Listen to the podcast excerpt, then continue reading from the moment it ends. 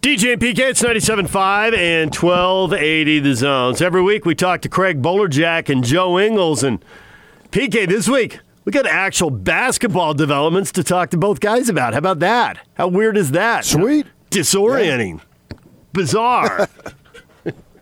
but Bogdanovich's surgery opens up all kinds of question marks, assuming the league starts as we expect they're going to. So the Jazz go back and play whatever it turns out to be. I think they'll be, you know, 10 ish regular season games, give or take a little bit, and then the playoffs. And so for these games, and then more, obviously, you know, how far do you advance in the playoffs? And, and for the Jazz to advance, how are they going to replace a guy who scores 20 points a game? How are they going to replace a three point shooter who gets, uh, first off, he takes a lot of threes he makes a good percentage of them. And at the same time makes his teammates better because it creates space for them to work. When the defense does slide towards him, maybe Joe Ingles is open on the other side, or maybe there's room for Donovan Mitchell to uh, drive, or maybe the team's caught in a scramble, they don't block out, so Rudy gets an offensive rebound and a dunk. I mean, there's lots of things that all plays into each other. And losing a guy who scores 20 points a game, is that going to mean more shots for Joe, or is that mean going to mean the defense is going to stick closer to Joe and he won't get more opportunities? I think in a way, and we can run this past Bowler and Joe, but I think this is gonna this is gonna shift the spotlight back to Mike Conley. You know, how much of the load can he pick up? Certainly earlier in his career, when an offense was structured differently, he was a big time scorer. Now, that wasn't as much his role here because there were so many guys who could score. But man, 20 points a game, they're going to need somebody to pick that up. Well, I got the perfect solution. One And? word Jimmer. Troublemaker.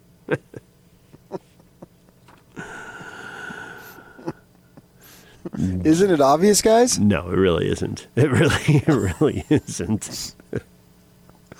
The guy can score. You need, a- points. he they- can score. You need a big guy who can score. They don't need to make a small backcourt even smaller.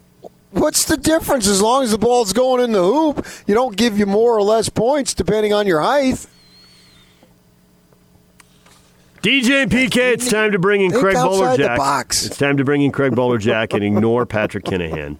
Bowler joins us on the Sprint special guest line. Sprint makes it safe and easy to get what you need online. Visit sprint.com for online services and local store availability. Bowler, good morning. Hello, gentlemen. Actual I'm real always- basketball news. It's unbelievable, Bowler. Yeah, no, I know. It's actually like, is it beginning? Is it really true? Could it happen? Yes. Could it happen? Yes, I think it could. I think it will. So I think it will. The question is when they start playing, obviously Bogdanovich will not be playing because Bogey's having the wrist surgery and he's 20 Right. points a game. He's taken seven three pointers per game. He was a big part of the offense. Which player or possibly two or three players are going to shoulder most of that load? Oh man, well, I would think uh, off the bat, uh, off the top of my head, you got to have uh, probably more minutes uh, by George Niang, uh, more play time potentially opens for Jordan Clarkson. Uh, those are the two, and uh, obviously Joe Ingles. I would think those are three guys that come to mind. They've got scoring ability and uh, the three-point shot that obviously is in vogue in this league. So those are the three guys that I would uh, put to the forefront.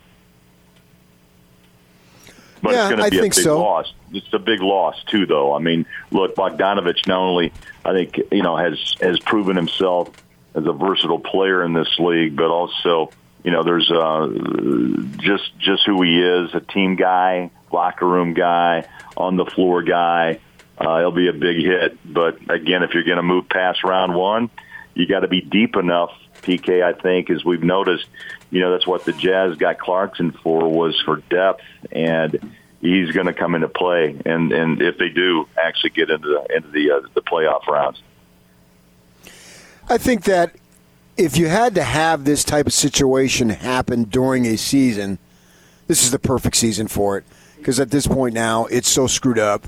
And to me, I don't want to say they'll just be playing for the for the fun of it, but obviously it'll be a weird situation. So it's best to get it done now, so he can come back for the full season next season, if that season starts in December, whenever it starts. So for here, actually, I think it's a perfect opportunity for other guys because I don't think there's going to be that big playoff pressure this season. So you know we're always on on edge. What's going to happen? So you know if they open up on the road, can they get a split? Or if they open up at home, can they win their two games? All that stuff's out the window. So now the way I look at it for these guys.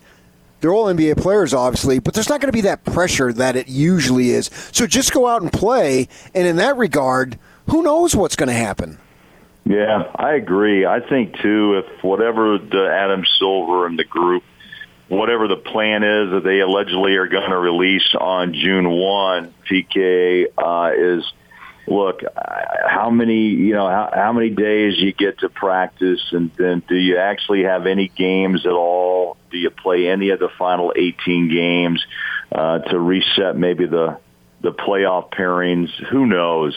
Uh, but you, I think it's a good point. I'm not sure how the players mentally will be into this. I know that it, this is a financial, uh, you know, the potential of financial financial gain as they are, you know, revenue shares that does come into play, television ownership, and all that. But I, I just don't know if the same intensity. There may be a surprise winner here. I think is the point you're making is because, yeah, you know, how, how do you really refocus after three months of this, right? And how do you rebuild your body for this? And how do you handle knowing away, knowing that you could be away from the family, or maybe they do appease the players and allow them to go to, you know, and stay in, in Orlando at Disney at Disney World. I don't know how it's all going to work, but they all have concerns.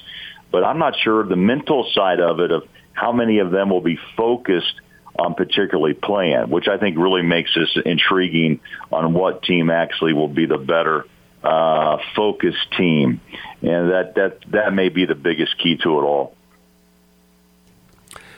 It feels like if it's Lakers, Clippers, Bucks. Well, certainly if it's Lakers or Clippers, it'll be a real championship because those guys are led by star players. So a lot of the way, you know, Duncan, it was an asterisk with the first one, but by the time he's done with five, they all blend together. And, you know, somebody had to win in the shortened season. And if it had been a full season, somebody would have won. And why not Duncan? He won four other times. And so I think now with the Bucks, it would be Antetokounmpo's first, but I think a lot of people are anticipating he's going to get one. Certainly with the Lakers and Clippers, their star players already have multiple ones. But beyond that, it would be an asterisk. Do you really think that some team could come out and take down two or three of those elite teams, or they all they could all be ill prepared and shocked in the first or second round. Yeah, yeah. I mean, I think PK's right. I, I this is an unpredictable situation. I mean, this is something that no one could have predicted, and I think it changes the whole atmosphere. I'm not sure. Again, guys, just really the the mental and physical um, preparation that goes into this, into a season of 82 and beyond with preseason games and postseason play. Uh, you know, it just will intrigue me to see if they can regain the focus, the hunger, and which teams say, uh, you know, we're the seventh seed. Look, let's prepare, stay healthy, and get ready for December. If that's in, indeed when they're going to try to restart 20- uh, So uh, there could be some. So I, I would not be surprised that there are big surprises if they do have postseason play. I really, I just, I just think mentally this is, you know, it's, it's a crapshoot. If Jordan was playing, it'd be a hell of a test for him too, in my mind. I really do. But who steps up? And you know what? The rumor is Antetokounmpo. Is he going to move past the Milwaukee Bucks? That'll be intriguing too to see where everybody's mindset is. And LeBron knows age is starting to creep up on him as well. Um, so yeah, the storylines will be there, but I think you'll see an upset or two along the way. So, and maybe that's good for basketball too. But I think this season will always have an asterisk by it too, uh, no matter what. Craig Bolerjack joining us here on 97.5 and 1280 The Zone. Uh, Walt Perrin, how well did you get to know him and his time here? What kind of a loss is that for the club with him taking the job with the Knicks? I got a lot of respect for Walt. I don't know him on a daily, you know, basis, but friendly and have spoken, you know, multiple times over the years and just an incredible individual. Uh, you know, he's got an eye. Uh, he's traveled the world to try to turn a stone and, and find that one player that can, you know, impact a franchise. uh, like the you know for the Utah Jazz, and just a pleasant man to be around. I know he's well respected and obviously well respected around the league. So, you know what he's been able to accomplish here and the players that he's found. Uh, you know the preparation for the Jazz is about Walt and Dennis and and others, but you know he saw players that intrigued him, and that's why Utah led the pack really in bringing players in for the off-season workouts prior to the draft pre-draft workouts where this place was as busy as any place in the NBA. Uh, they wanted to develop players, as you guys know. Uh, they wanted to have players in their hip pocket in case they went overseas and they had a potential diamond in the rough that they could still, you know, keep an eye on to see what how he was that individual was in, was uh, developing. So, yeah, it's a big loss. You know what? It's a huge task for him in New York, as we know what the the Knicks franchise has been now for a couple of decades, and I'm not sure it's going to change under the ownership. But at least he gets an opportunity uh, to go to the Big Apple and maybe try to. And well, he will. That's the goal: is to rebuild the New York Knicks uh, with young, talented players. Uh, the process could take time, obviously, but also mixing in some free agents. But that whole scheme up there and the whole, you know, their payroll and everything that's happened in New York has frustrated many, many Knicks fans, and he's got himself quite a job. But for the Jazz, it's a loss. There's no doubt. it is a loss for Utah to lose Walt Perrin.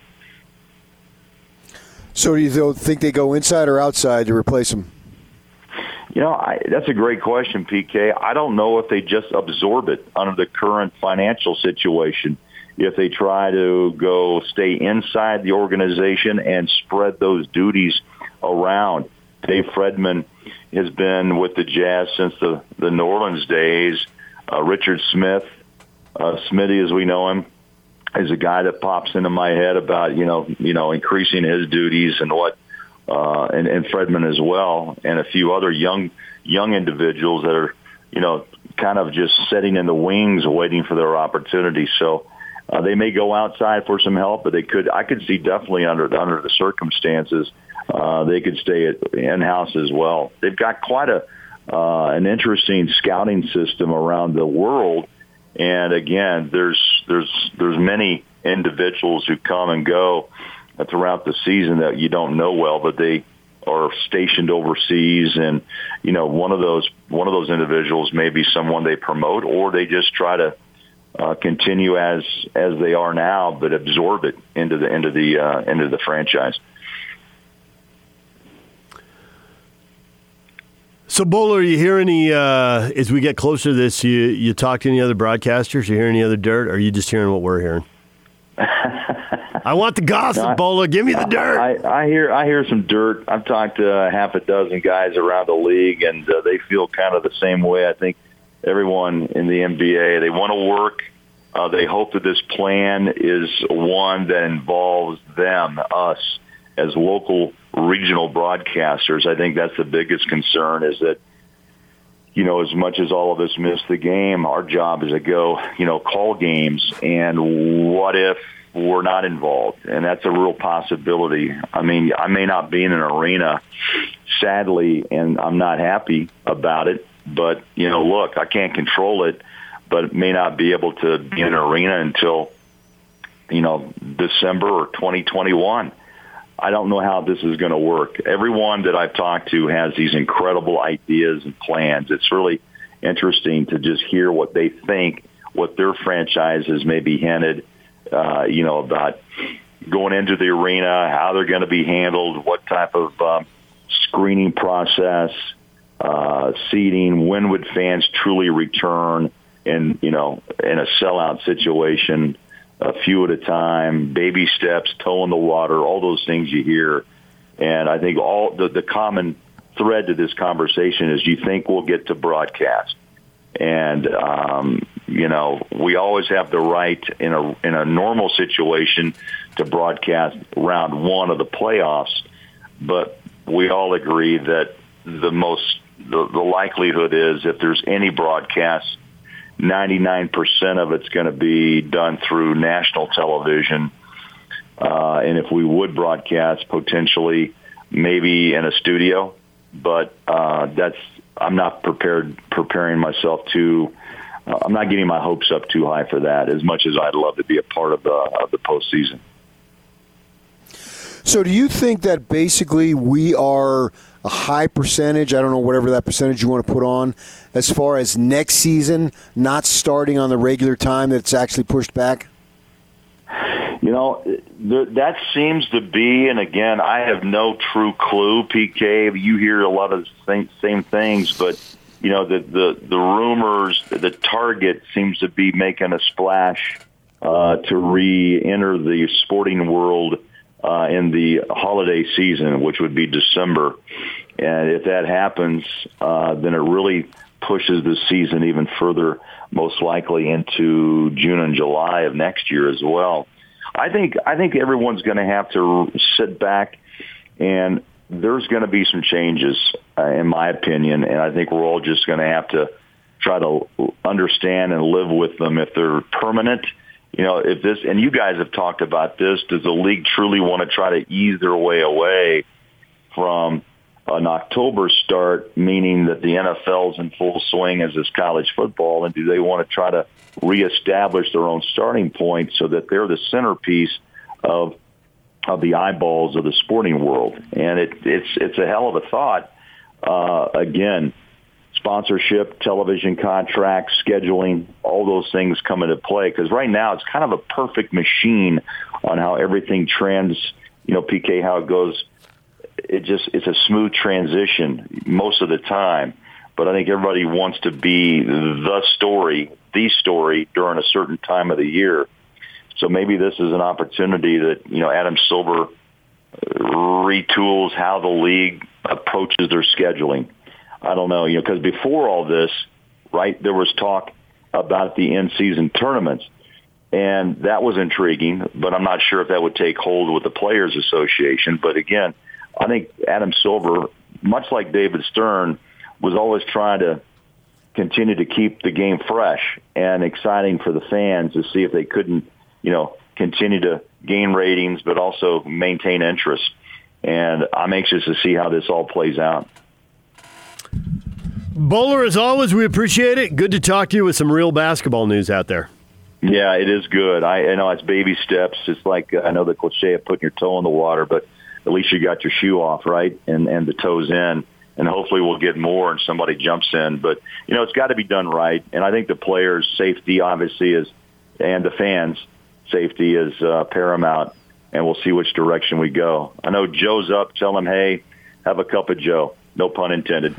Too late. Thanks, Bowler. Thanks. see you guys.